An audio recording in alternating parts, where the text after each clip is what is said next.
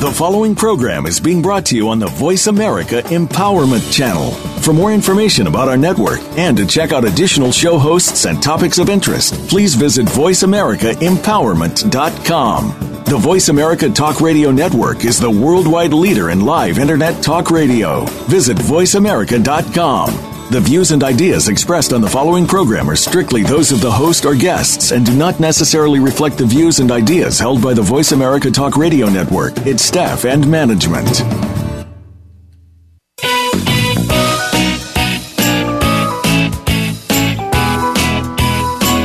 The human mind, body, emotions, and spirit are more powerful than anyone can imagine, and we can learn to use them in new and powerful ways to create the life we've always dreamed of. On our program today, with your host, Dr. Irene Conlon, we'll address who you are, how to come to know what you believe and why, how to accept and love yourself, and how you can make changes that help you create the empowered, happy, successful life you want. Now, here's your host, Dr. Irene Conlon. Welcome to the Self Improvement Show. This is Irene Conlon. We're broadcasting from Fountain Hills, Arizona, and I'm so delighted to welcome you to the show today. I'm also excited to announce that the new and improved, as they say um, about soap, the new and improved self improvement blog is finally up and running. There's still a lot of tweaking to be done, but take a look. I'd love to know what you think and hear any suggestions you might have on how to make it even better, how to put the things on that you're looking for. Go to the selfimprovementblog.com com. I'd be delighted to hear from you. Today, we're going to talk about how to rewire your brain for better relationships. There was a time not so long ago before we had uh, all this powerful imaging equipment and measuring equipment that we have now. We didn't know a lot about the brain and nervous system, and it's still, a, you know, a really uh, open field for examination. We knew that babies deprived of loving touch fail to thrive, but we weren't sure how or why. We could see that loving relationships enhanced and accelerated healing, but that was also unexplained. But with the equipment we have now to study the brain and the nervous system and its responses, we're learning more and more about the ability of the brain and nervous system to respond, adjust, and adapt. One of the things we have learned is that people cannot thrive without loving relationships. In fact, we are hardwired for close relationships. Research can demonstrate that the key to more satisfying relationships, be it with a significant other, a family member, or a colleague, is to strengthen the neural pathways in our brains that encourage closeness and connection. Who knew? this is something that many instinctively or intuitively knew, but now it can be demonstrated. Today, we're going to talk about the tools you need to strengthen the parts of your brain that encourage connection and how to heal those neural damaged um, the the neural damage that disconnection can and may have caused. And yes, we have an expert with us to help us to do that today. Dr. Amy Banks graduated magna cum laude from Tufts University, earned her medical degree at Georgetown University, and continued her psychiatric training at the Massachusetts Mental Health Center. For those of you, you who may not be familiar with those schools, they are at the very top and probably the most challenging schools in the country. Amy was an instructor of psychiatry at Harvard Medical School another one of those big schools, and is now the director of advanced training at the Jean Baker Miller Training Institute at the Wellesley Centers for Women. She has a private practice in Lexington, Massachusetts, which specializes in relational pharm- psychopharmacology and therapy for people who suffer from chronic disconnection. She has devoted her career to understanding the neurobiology of relationships and most recently has been exploring the field of energy psychology as a way to understand how and why connections heal. It's been long in coming, but it's so needed. She is the author of Four Ways to Click, Rewire Your Brain for Stronger, More Rewarding Relationships, and I am absolutely delighted and honored to welcome Dr. Amy Banks to the Self Improvement Show. Amy, welcome. Thank you so much. I'm very happy to be here. I'm so delighted. You know, I've I was in nursing most of my life and then got into more holistic oriented um, health practices and you really spoke to me in your book. But let's start at the beginning. Now, tell us about yourself. Who is Amy Banks? Well, I think probably the most important thing to say about myself is that, that I'm the mother of uh, 17 year old twins. So I'm oh. in the throes of, uh, you know, relationship and relationship development uh, day in and day out, and it really has been the, the heart and soul of my life. Um, and it certainly sparks the curiosity that I have had for, you know, 20, 25 years now of really what what makes us connect? Why do we why are we pulled to connect and how in the world have we created this culture, this American culture that is built in a way that undermines the very physiology that we need to thrive? Right? So in a sense we, we have this culture that, that tells us to separate and individuate and stand on our own two feet and be the king of the hill and all of those messages actively undermine our capacity to connect and make us less healthy.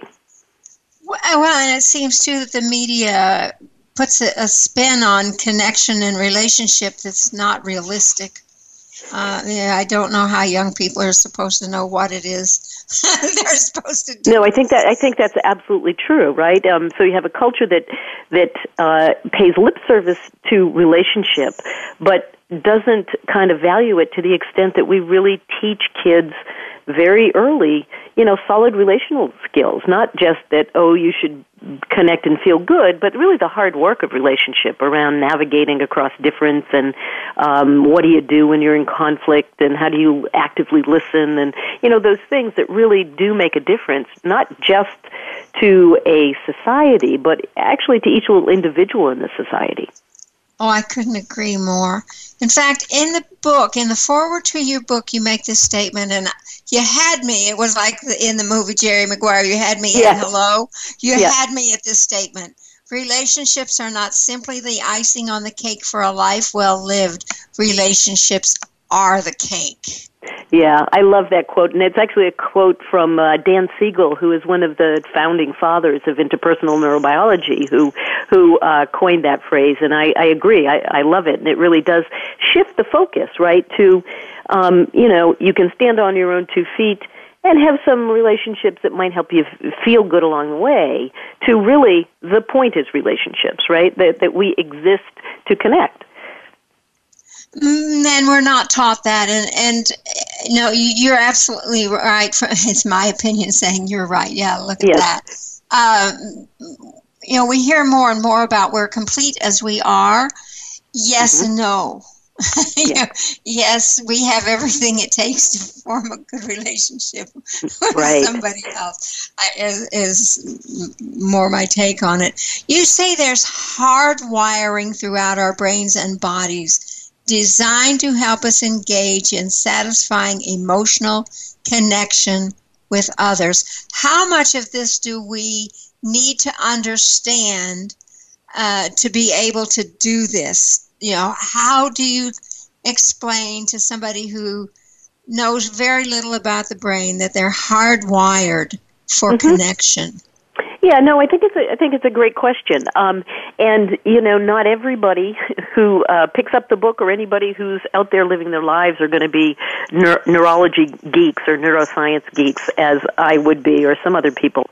But what I will say is this: is that one of the things that I offer to folks in the book is, I think, a pretty simple way of thinking about. I've, I've broken down some pretty sophisticated neuroscience information um, and broken it down into four primary pathways for connection that we all have and that are either strengthened when we're in healthy relationships or weakened when we're isolated, right? And that um, knowing what these pathways are can uh, help people just grasp some of the confusion that a lot of us do feel in relationships, right? So, so what I've tried to do, the, the, I've talked about the pathways. I also have something that within the book called the CARE program. And what I really hope to help people do is, yes, kind of understand that there are specific neural pathways in their brain that help them connect, but also to think about, well, how can that how can that information be useful, right? Um, and and with that, I have this uh, you know twenty question relational assessment where they can literally take a look at how the relationships in her their lives are impacting, what kind of forces are pushing against those pathways for connection or for them, and then in turn how these pathways for connection are helping to shape their relationship. And then, of course, finally, what can you do about it, right? Well, you, have you had a lot of people take that assessment, do that assessment? I have had a lot of people. Yeah, I've I've had the the uh, you know privilege or uh, pleasure of uh, doing workshops where I have people take that, and I also have it available online at amybanksmd.com. And actually, uh, one of my children did the whole coding system so that people can go to that website and actually take the assessment uh, in real time right there, and it will self tabulate. Ah, I did not find that. I will definitely go there. And I don't have that uh, website. Amy Banks. Amy ba- AmyBanksMD.com. MD. And it's got some information about the care program. You know, certainly it's got a, places that you can go to uh, buy the book. But it, as I said, it also has this uh, assessment tool that people can uh, use to really get a snapshot of what their pathways for connection look like and, you know, how well they're doing in their relational world. Are most people surprised by the results, or do they have sort of an inner knowing? Yeah, I'll tell you what. Okay or not okay. So, that's a good. That's a very good question, and I have to say that almost everybody has some surprise in it. And you know, one of the surprises for for some people the idea is, know, what I tell people in the instructions before they do the assessment is to really, what you want to do is identify the people that you spend the most time with, right? So it's not necessarily the people that you even feel closest to, but it, but in terms of brain science, we know that um, kind of that one one of the rules of brain change and brain science is use it or lose it. And if you translate that into kind of relational language, it means the more time you spend in a relationship, be it a strong one or a weak one, the more impact that is going to have on the, these pathways for connection, right? So some people will be sort of surprised, like, oh dear, but it may make sense when I get home from work, I feel so stressed out, and all of a sudden they see, geez, my boss scores very low. My relationship with my boss scores very low. And of course, therefore, I feel so stressed. So, you know, or I've had uh, another example I use in the book. Somebody who thought had this kind of gut feeling or or desire to be very close to their mother, but when they really looked broke down and answer the questions uh, in the assessment, which really uh, give you some uh, clear information about um, characteristics of a healthy relationship. They they realize, geez, this actually isn't that strong of a relationship, and you know there were places in that that they could really see um, that they could improve. And I would think it would be comforting in some ways to know that this this isn't a relationship that's you know gone wrong because it's my fault. Exactly exactly. That's one of the things that i i say early on in the book no relationship goes wrong for for just one person right? Relationships go wrong. There's at least two people involved. Always. I hate to always. say it but it's already time for us to go to break um, we have an awful lot to talk about, so let's go to break, and when we come back, we'll really get into it. This is Irene Conlon with my guest, Dr. Amy Banks, saying stay tuned. We'll be right back.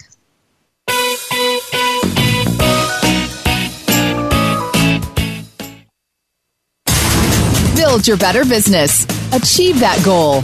Make good on that resolution. The Voice America Empowerment Channel. It's your world. Motivate, change, succeed. It's time to access your magic. Tune in each week to Living in the Magic of Possibilities with your host, Glenyce Hughes. Our topics cover finances, personal health, business, relationships, mediumship, and so much more. If you want to access all that is possible in your life, listen to Glenyce and her expert guests who've turned the impossible into the possible. Living in the Magic of Possibilities is heard live every Thursday at 3 p.m. Pacific Time, 6 p.m. Eastern Time on the Voice America Empowerment Channel. Have you friended us on Facebook yet? Why not? Just go to facebook.com forward slash voice America or search for the keywords voice America. Once you are part of our Facebook network, you'll receive daily messages about what's happening with our shows, this week's featured guests, and new happenings at the Voice America Talk Radio Network. And you can add your voice to the always active discussions on our wall. Just go to facebook.com forward slash voice America or search for voice America. Think you've seen everything there is to see in online television? Let us surprise you. Visit VoiceAmerica.tv today for sports, health, business, and more on demand 24 7.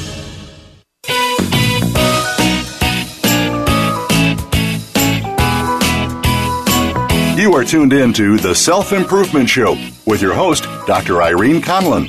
Got a question for Irene or her guests? Call into our live show at 1 888 346 9141. That's 1 888 346 9141. Connect with Irene via email. Our address is the self improvement blog at gmail.com. Now, let's get back to the Self Improvement Show. Here again is Dr. Irene Conlon. Welcome back to the Self Improvement Show. This is Irene. Where my guest today is Dr. Amy Banks, and we're talking about the brain and relationships. Now, some people think they're not connected, but actually, they're very, very connected.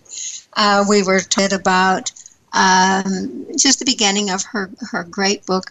There's a number of questions that I came upon. One is you talk about the relational brain. You use that term, you know, a good bit Mm-hmm. Explain what the relational brain is. Well, what I mean by by that is is quite simply the fact that human beings are, you want to say pack animals, and so that our entire physiology is uh, works best when we are, in fact, embedded in healthy, nurturing relationships. Um, and this extends from, you know, n- not just uh, issues around depression, anxiety, but literally down to the physiology. Um, one of the pathways that I often uh, highlight is called the, I call it the C pathway on the CARE program, but it's the smart vagus nerve.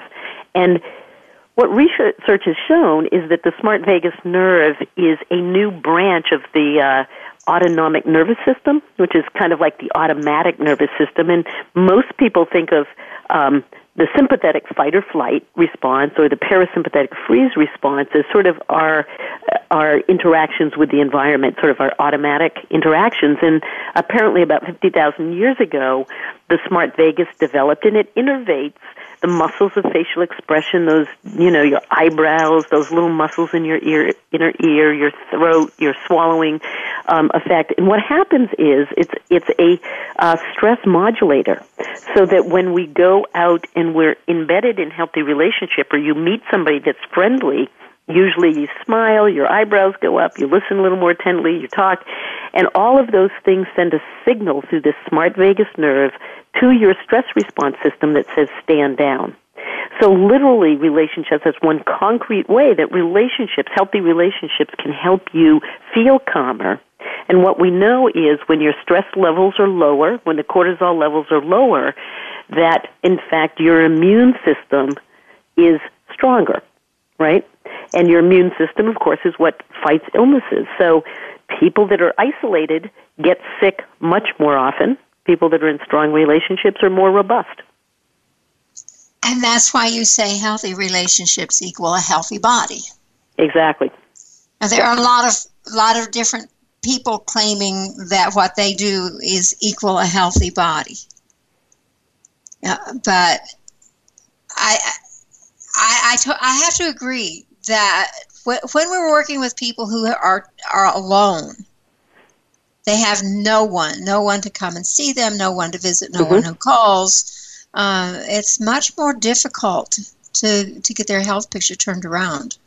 Yeah, absolutely. And the literature on that is really robust. Actually, there was a book by uh, Dean Ornish, who was the cardiac guy, yes. uh, called Love and Survival, and he really documents this this uh, you know thing that's so unique to humans that when we are alone and isolated, we die more often. We uh, from all kinds of illnesses. You know, not just depression and anxiety, but all kinds of illnesses. You know, you think about those of us who are older, and I'm way up there. Um, yeah, and, good for, and good for friends, you. yeah, I really am up there. Uh, yeah. our, our friends are gone. It's not yeah. that we didn't have friends all our lives, but some of them have, you know, already passed away, and yep. we're left. Our family's busy, um, yeah. and it's interesting. You know, I I have a dog we go to the dog park every day and walk, and everybody there is as old as I am almost. Uh-huh. And, we have some wonderful friends there. But if I didn't, even the dog would be some kind of companionship. And we have great conversations. I, mm-hmm. I can understand now. I did not understand this when I was younger, but now I'm beginning to get it that somebody with you, even if it's a dog, a cat, or whatever your choice animal is, that's help. I mean, yeah. is yeah. is that and, you enough? Know, and of course, one of the things that is interesting about human beings is that we have this capacity to kind of imagine and to visualize, right? So that oh, yeah. in these pathways for connection, if we've really been immersed in healthy connection most of our lives, then we're able, we don't have to have the person side by side every moment, right? We have the ability to carry them literally inside of us, um, yes. and uh, you know, and have you know periodic uh, contact and really you know get get the strength that that allows us. But the other thing I would say is that we're also seeing that you know certainly in dogs particularly uh, very much stimulate some of these pathways for connection. No, I, I know nursing homes want want yes. family to, to bring in the animal if they yeah. if the person that they're visiting had yep. one or you know they encourage people to come in with their special dog or whatever mm-hmm, animal mm-hmm. it is that yep. is um, calm enough to visit um, yeah yeah absolutely and you see the the older people thrive by being licked by the by being licked literally yeah. licked by yeah. the dog um, literally Yep. A, a lovely thing. Yeah. And we yeah. see people shrivel up when they don't have anybody or anything to love. No matter what they say, that they don't need it. Yeah. It's an interesting, interesting thing that we are. You used the acronym CARE, and you talked about this very briefly before the break. You talk about the benefits related to specific neural pathways. Um, what does CARE stand for, and why are these neural pathways important? Well, they're important because they really give us um, com- some concrete information about how we function, right? You know, sort of the same way I, I sort of once thought about how we teach little kids. Okay, this is your nose; it's for sniffing. It, this is your, e- you know, these are your ears for hearing. You know, and your brain has such complex uh, actions and activities, and to really have kids begin to really understand that a they are built to be in healthy connection not separate and independent, and B, that their brain really helps determine how that happens and that they, by taking care of it, right, they wouldn't stick things in their ears or their nose, they learn that. And so there are certain things you don't want to do with your brain. So what I've done with the CARE uh, mnemonic or acronym, acronym, if you will, is to just break down, as I said earlier, sophisticated neuroscience into these four pathways. And C A R E stands for each pathway just before the break, I shared that information about the C pathway, which I call the calm pathway, and it's the kind of um, calm sense that you can get in healthy relationship by the activity of the smart vagus. The second pathway, the A neural pathway, a stands for a sense of acceptedness that people have when they feel like they belong or are accepted in their healthy relationships. And this refers to, to fascinating research that shows that they did, uh, researchers looked at what area of the brain lights up when somebody is being socially rejected. And the area is this and people don't need to know the actual details of, or the name, the dorsal anterior cingulate gyrus. The most important thing about this is it's the exact same area of the brain that lights up with the distress of physical pain, right? So that yes. human beings, being, it is so important to be uh, in community, in healthy, you know, in your tribe, if you will, that it's it's kind of uh, this. It shares the same common pathway with any kind of pain or, or illness. Does that make sense? Oh, it makes perfect sense. right. So it's like you have this little alarm center that's going to go off if you've got your hand on the stove, but it's also going to go off if you're being socially excluded. That's and we have people who discount that so greatly, especially for children who are left out.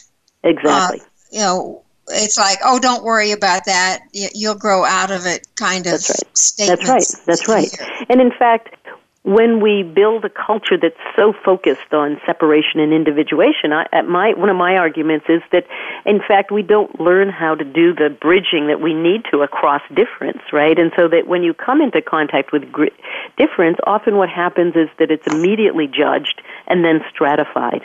And I think that very stratification process of who's who's good, who's bad, who's better, who's you know, um, actually leads to a chronic sense of being left out right? Um, so that we have a system in place that sort of feeds that anxiety and that worry and that pain chronically. Yeah. And I hate to bring up the media again. I guess it's one of my soapboxes. Yeah. But it seems that they it's a divide and conquer thing with the media. If you're not like this celebrity or that yes. star or you know you weigh over this amount, mm-hmm. uh, you're not okay. Yeah, exactly, exactly. Well, the, yeah, I mean, and I think you know, again, I, I I would talk about uh, not just the media but the whole culture, right? It's a culture that feeds into this idea that if you have the most power, you are going, you are kind of by definition the best, and you can get that power by, you know, being a certain weight, a certain height, a certain look. You could have a certain amount of money or stuff you know, all of these things that really are peripheral to who you are as a person, right? But in a culture that is all about uh, consumerism and money and you know all of that, then then these are these are concrete values that get put on people unfairly. Unfairly, it's interesting. I one of the things that I've been noticing in the last few years is how many times the word real people, these are real people, yeah. So I finally yeah. wrote an article about it and just put it on the blog yesterday. Who are yeah. the real people? Yeah. Right. Right. Uh, does this exactly. mean that movie stars or the famous are not real? Or exactly. I mean, you know, you can go That's all right. kinds of places with that. But isn't it an interesting thing that we have to separate some people out as real as yeah. opposed to to what? You know, I've never figured out what the other what the flip side is. Right. Is it unreal? Right, right, is it, right. Is it what, right? If you're you're real or you're not real, right? Exactly, right. And that well, goes we, right in here with a feeling of being accepted, and, and I know little girls especially think, "Oh, I can never be like that." Exactly, exactly, right. Because I mean, uh, who can? And in fact, the people that are like that can't be like that. No, no, right. I mean, that's the the irony, right? Is that uh, the people that are that are like that aren't like that. Um, you know, it's all so manipulated. Oh, yes, and that takes us to the R. So R stands, yeah, R stands for the sense of resonance that people um, have in healthy relationship, and that is uh, talk that talks about or references um, work that has been done uh, on something called the mirror neuron system. And what come to find out, the way that we know each other is far more kind of spontaneous and intuitive than than anyone ever thought. Well, not anyone, but the sort of powers that be ever thought. And so we have this these. Um, what happens is we have these networks within our our brains that actually mimic other people's uh, behaviors, motions, feelings, literally on a cellular level, so that you in order for me to understand you and to know you, I make a little internal, um, I copy it internally, right? Um, so I have a sense in my body, in my mind, immediately what you're thinking, what you're feeling, um, you know, what you're sensing. Uh, so it's this idea that when your mirror neuron system is finely tuned, you have a very easy ability to read other people's actions, intentions, and feelings, and and also be read by other people. And that's one of the key, um, you know, characteristics of a healthy uh, nervous system and a and a healthy relationship.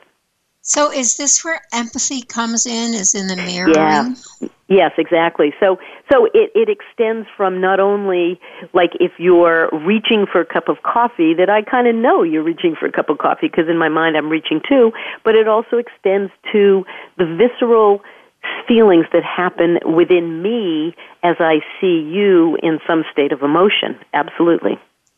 You know, the the similarity between this and, and what they're teaching in quantum physics is so close. Yes. And, and I, I I kept going back to the little I know and understand about quantum physics as I read the things you had written about how we get close to other people. Mm-hmm. Now, is there? I mean, I, I have an idea. Your understanding of quantum physics is much clearer than mine.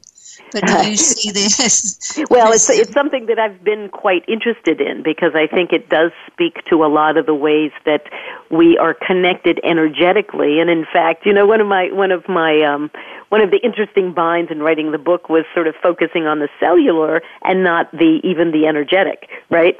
Um, exactly. Of the ways that these pathways are, are stimulated. Yeah, and and I also had to think of I, I've had several people who were psychics yep. in the best sense of the term yep. Yep. who talked about the research there and how people could get other people's feelings and thoughts even though they were miles and miles apart and mm-hmm. locked down in um, ironclad type rooms or lead you know coated rooms so yep. nothing could get through and yet they still knew yeah, yeah, yeah. No, it's it's yeah. that, that's no, and I I'm very familiar, yeah, with the the with those studies, and they're uh, they are just simply fascinating, right? Oh, so I think that you know. I, I, I at one point, and I don't know if this is still true. I've often thought this is this is the first book in a series that ends somewhere out there. You know, yeah, I have to think you're right. Uh, Yeah. It would be so wonderful if we could ever get the whole picture yes, together, Yes. And, and and maybe at some point somebody will. But I, you know, I think you've really started the ball rolling in that direction. yeah. Thank you. I mean, Yeah. it's just it, when I got into it, I'm thinking, oh wow, this is so good. This is so amazing. Mm, Uh, thank you. I really appreciate that. Yeah. well, you know, I, I, it's, um, it's a whole new look at who we are, and I'm already so in awe of the human being and all the amazing ways we're put together. That this is just one more piece that leaves me in awe. Mhm. Uh, we're ready for the E. So the E stands for um, the sense of energy or, or that one experiences in a good relationship. And um, one of my uh, longtime mentors, Jean Baker Miller, uh, actually described the five good things in a growth fostering relationship just for people to know kind of concretely. And the first thing she said is that, the, you know, in a growth fostering relationship, you have a sense of energy, or she called it zest, which I love, but it didn't go in the care program. Uh, the C A R E, No, you couldn't do Z. So, but what that stands for is the degree to which your dopamine reward system is stays attached to healthy relationships. And what I mean by that is that we all have this dopamine that when we do something like originally when we're you know infants when we first come out when we do something that's healthy for not for ourselves or like nurturance uh, or drinking water or eating food actually sex does it as well. But when that when we have something like that going on we get a little hit of dopamine. And what that does is it gives us a little little bit of euphoria, but also some motivation and energy to literally keep keep doing the things that we're doing, right? To kind of be out in our lives. Now, so that's just a standard uh, thing that we're born with, and then is that when you put a person into a culture that's so focused on separation individuation, I think you begin to separate. You take healthy human relationship and nurturance out of that equation, right? And then the dilemma is that you will people are still going to want dopamine, and so they go looking for other ways to get dopamine. And unfortunately, in our culture, we have so many. We drugs of addiction will do it you know anything you know risk taking novelty novelty any any kind of addiction literally but i've i've often thought that i think you know when we when we minimize relationships when we don't teach relationships people are are then dependent on all kinds of other things for their dopamine reward system yep you have to be touched some way you know yeah. even if it's by drugs yes yes Exactly. You, exactly. you say that the care program will help you use, and this is right out of the book, use psychological yep. and relational neuroscience mm-hmm. to melt away. I love the melt away unwanted neural pathways and create new ones so it's easier for you to forge healthy connections. Are you saying that when you feel loved, healing happens? Is is that the gist here? I'm sure there's much more to it than that, but um, you can literally melt away these pathways and, and build new ones. Yeah, that is what I'm saying. And, you know, that comes from really what we're learning in the field of something called neuroplasticity, which is a, you know, a, a, a, a typically uh, uh, long way of saying brain change, right? And what we're learning is that the brain is almost infinitely plastic. You can change it throughout life, you know, right till the day you die. Um, and once we know that, then it's sort of incumbent upon us to really kind of dissect and think about how how do we change the brain. Um, and so I am talking about literally rewiring the brain, right? And uh, we know there are a couple of rules: use it or lose it, which I talked about earlier, which is simply right. when you when you um, stimulate a pathway over and over again, it gets stronger. Um, and when you stop stimulating it, it gets weaker and it, it shrinks down.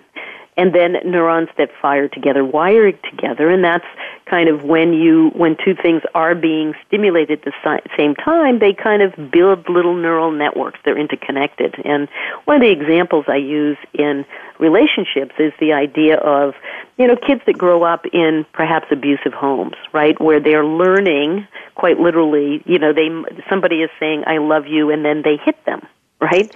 Yes. Um, those literally get wired together. Number one, the user lose it means when you every time you've gotten hit, right, your stress response is getting a workout. Your sympathetic nervous system is getting stronger and stronger and and what that means is is that usually your smart vagus is getting weaker and weaker, right? Because it's more important to be on guard and to protect yourself than it is to connect. So that gets bigger and then love becomes connected to abuse and then those folks will go out. And that's the relational template they have, right? And, and so they think love is abusive and they continue the practice. Is that how that works? Say that again.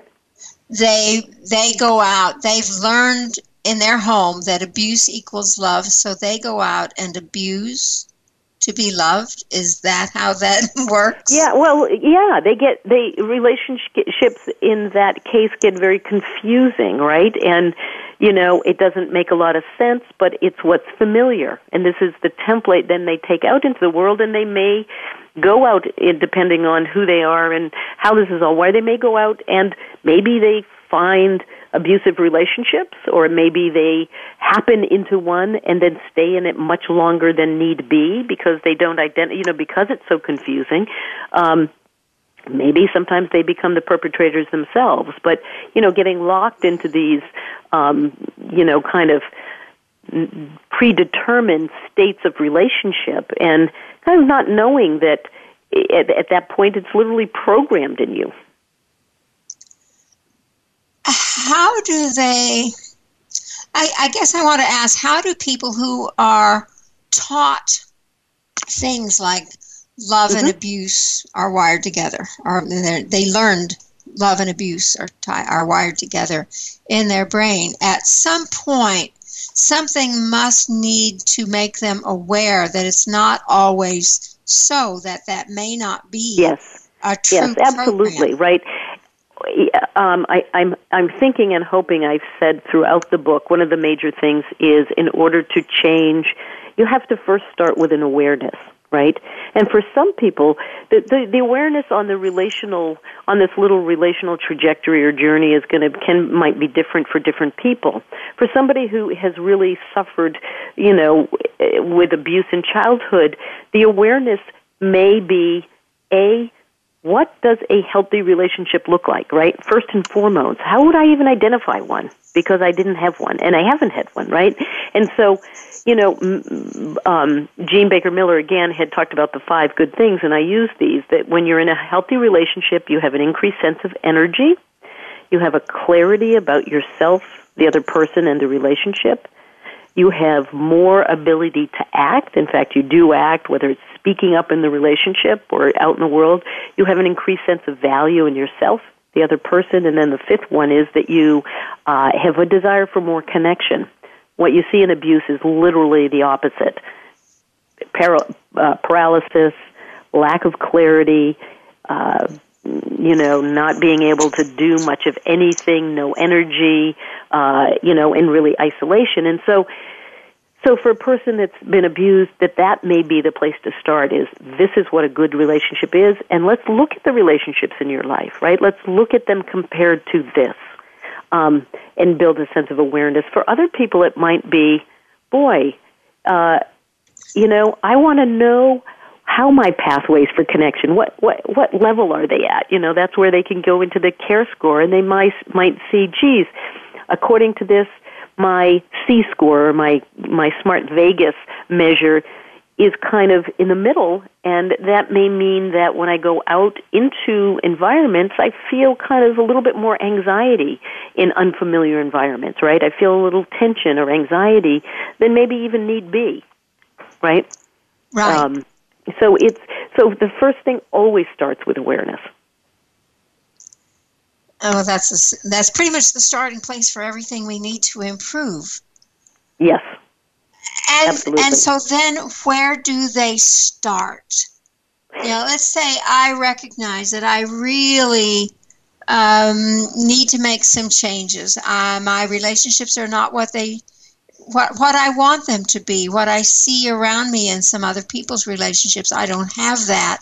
What yep. would you tell me to do as a starting place to get my my brain rewired? Where would I go? What would I do? Yeah, I'm going to send you first, you know, to either the bookstore to get my book, uh, or or to the website to to oh, amybanksmd.com. And I really tell people recommend that everybody get this book. This is not a hard book to you. read. Thank you. No, yes, you even said if you taught at to Harvard, you can still read the. you can rewrote a book that people can understand. Yes, thank and you. I thank for you to, for that. You to because say it, this I, is it important information. But literally, what I would have them do, I think, is to try to see where they land. If they take that relational assessment, they're going to be able to do two things with it.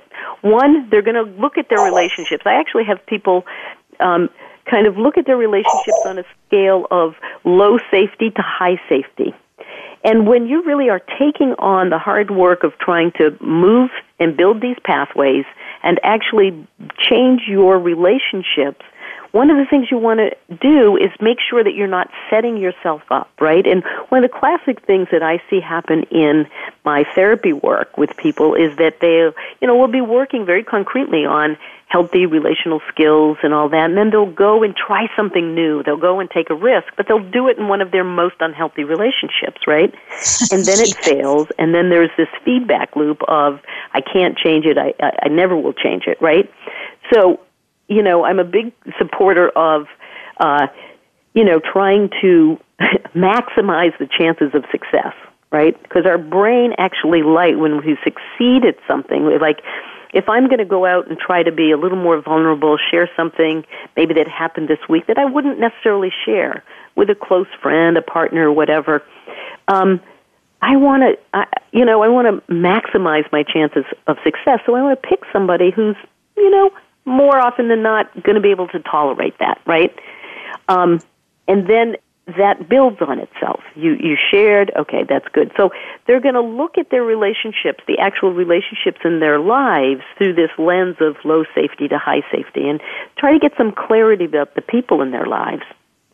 Then they're going to have they're going to find their care scores and they're going to see, okay, how am I doing along certain of these parameters? Do I have an alarm system, for instance, that is telling me constantly that I'm being left out? Maybe even when I'm not, right? Maybe I was left out so much as a kid. I was bullied, I was teased, that that's just going on and it's there all the time, right? Um, and in the book, there are certain exercises that you can do for, for either one, you know, for any one of these. Uh, exactly. On that things. note, we need to take a short break. This is okay. Irene Conlon with my guest, Dr. Amy Banks, saying stay tuned. We'll be right back.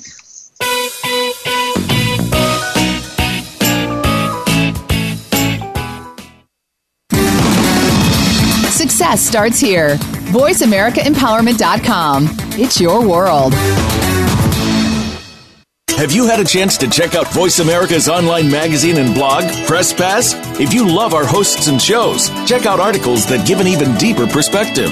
Plus, topics about health and fitness, movie reviews, philosophy, business tips and tactics, spirituality, positive thought, current events, and even more about your favorite host. It's just a click away at vapresspass.com. That's vapresspass.com. VA Press Pass by Voice America. All access, all the time. It's time to access your magic.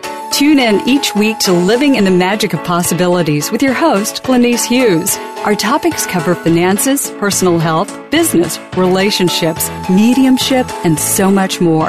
If you want to access all that is possible in your life, listen to Glenyce and her expert guests who've turned the impossible into the possible. Living in the Magic of Possibilities is heard live every Thursday at 3 p.m. Pacific Time, 6 p.m. Eastern Time on the Voice America Empowerment Channel. Find out what's happening on the Voice America Talk Radio Network by keeping up with us on Twitter. You can find us at Voice America TRN.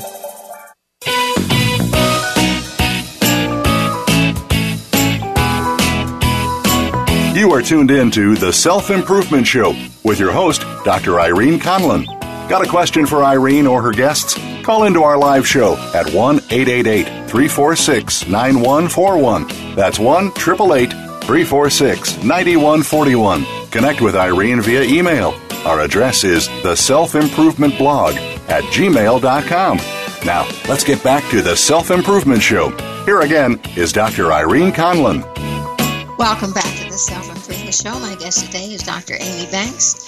We're talking about rewiring the brain for relationships. Um, and I really encourage you to get her book. Four ways to click rewire your brain for stronger, more rewarding relationships. You can get it on Amazon. You can get it uh, on. Uh, there's another book that, that you just brought out. That's, is it the same book? Yeah, so so four ways to click. That I want to make that clear to the folks. Four ways to click was the hard copy version of Wired to Connect. So the book, if people are going to buy it at this point, I'm assuming they're going to want to buy the um, paperback version, which is called Wired to Connect. And I, have got it on a Kindle. I, I like it on the Kindle, but I think I would really love it in a, a copy because I tend yeah. to make notes. It's a good markup book, I think. Uh, yeah, it's a good markup book. Uh, any way you get it, you'll be far ahead because you did. Um, really recommend this book. Thank you. You talk about, and I love this, you talk about the physically fit brain, and I got these little images of the brain going to the gym. Um, what's a physically fit brain and is there a brain gym or a training program that will help us get physically fit yeah no i you know i, I sort of end the i end the book there maintain your yes. your brain with the idea that these pathways for connection um you know are are need to be tended to not just by stimulating them with uh healthy relationships that's a piece of it but that your brain just works better when you have a kind of brain maintenance program. And you know, a lot of the things that I suggest are um, aren't difficult to do. basically. And and there's things we should be doing for our general health. Yeah, exactly, exactly. So it's a win-win. So, for instance, at the I know at the break you had said what drink water. I mean that's a simple one, which is you know to to imagine that these the pathways that are being stimulated are literally you know chemical electrical electrical uh, currents that need that actually work better when the brain is is kind of plump with with fluid, yes. right? So we want people to have you know to to not be dehydrated basically you know drink those 8 cups of water a day but there are um, you know a whole host of other things. I talk about you know the very clear uh, research that now shows that exercising physically exercises your brain as well. It uh, enhances something called brain derived neurotrophic factor, which helps you build new pathways uh, for thinking, learning, memory, connection, you name it. Those are a couple of things that I highly recommend people do. And one that surprised me, we don't need to go through all nine of them, but one that surprised me was spend time in the sun. Hadn't thought yes. about that. As for I always thought in Arizona it's going to bake my brain. Well, no, it's not going to shrink your your brain. And you know, one of the things that we've found found that with all of this uh, pressure, right, to use um, sunscreen things so nobody gets melanoma, what we've done is we've lowered our vitamin D levels, and vitamin D is a is a precursor to a lot of the uh, pathways needed in brain functioning. And so, um, so moderation. You know that's the other thing that that is so important is moderation. You know no we don't want you out there frying yourself but going on a uh, on a walk on a even on a nice you know kind of winter day and being out in the sun is really important to your brain health. And then there's sleep. There's other things i know and one thing that i think is so so so um so hard for people to do in our culture because we're so fast paced is get enough sleep. It is clear that, you know, your brain, those cells need to rest. They need to, you know, relax and kind of recharge, literally. And you talk about a few foods that are good for your brain. Um, I, I wasn't surprised with any of these except um, a freshly brewed tea kind of surprised me, but I, I loved your suggestion to eat dark chocolate. Yeah, yeah. Well, there's yeah that I that idea that um, that you know that a bit of caffeine is actually pretty good for you. It kind of stimulates the blood flow and gets things going in your brain, and that is actually uh, pretty good. And this is another reason to buy this book because she recommends that you eat chocolate. exactly, dark proof chocolate. in this book by a doctor that you should have chocolate. Let's talk. That's right, and I, I, I'm I'm looking at that little section, and actually, what what I say in the book, it, it pulls off a hat trick with, it actually yes. stimulates endorphins, caffeine, as well as antioxidants. So that dark chocolate really is uh, really is kind of a good way to go. Yep, and now you have it on authority. Talk a little bit about brain training programs. You know, there's a number of them out there. Do you recommend any one in particular, or you know, they all about the same? Yeah. Well, you know, what what I have uh, what I've mentioned in the book is something um, is more of a design protocol for um, for programs that you can do, computer programs that actually will maximize um, brain change. And it, it's by Michael Merzenich, who is one of the pioneers of brain change, literally neuroplasticity. And he has talks about something called the SAGE protocol. And what that means is that anything, like if you just do crossword puzzles over and over again, you're going to get good at crossword puzzles. It doesn't necessarily generalize. And so what he talks about is SAGE, which is um, first is S is for speed. As your ba- brain age, age ages, the electrical transmission slows. So a good activity wants to increase your thinking speed, right? Another one is accuracy. Another one is that the program should change and adapt to the level that you're on. Um, a third one is called general generalizability, so that um, you want to be able to you know, like you do the exercise and then it actually has real world applications, right? And then the final is for engagement. And what that means is that you really, it, it engages you in a way that it's, it, that it is enjoyable and delightful. It stimulates something called the nucleus basalis, basalis which actually allows you to learn more easily. And so, um, I, I so I talk to people about that. There's there is one company called Lumosity, which I oh I love know. them. Yes. What's what? I love them. Yeah, and they've they've been out for a long time, and and they do fit fit these uh, criteria. Um, and it happens to be a program I personally used after having chemotherapy and really having chemo brain, and found that yeah. it really did improve in a lot of areas. So it's one that I use, um, but it's by no means the only one out there. I hate to tell you this, but we are at the very, very end of the show. What's the thought you'd like to leave with our listeners today? What I'd like to leave with people is the thought that number one, um, we are all built to be our healthiest, best selves in relationship. And for anybody living in this country, we are uh, in a culture that undermines that. And so, what I want to say is for people to reach out to others, to uh, really really grasp this idea and, and embrace this idea because I think together collectively we can and need to do a cultural co- co- uh, correction that really puts relationships back in the center of our lives. And you've taken us a step closer to being able to do that. Amy, thank you so much for being with us today. Thanks so much for having me. I appreciate it. Have a Absolutely good night. Absolutely wonderful new things to think about. This is Irene Conlon with my guest, Dr. Amy Banks, saying thank you so much for being with us today. And come back next week for more of the Self Improvement Show.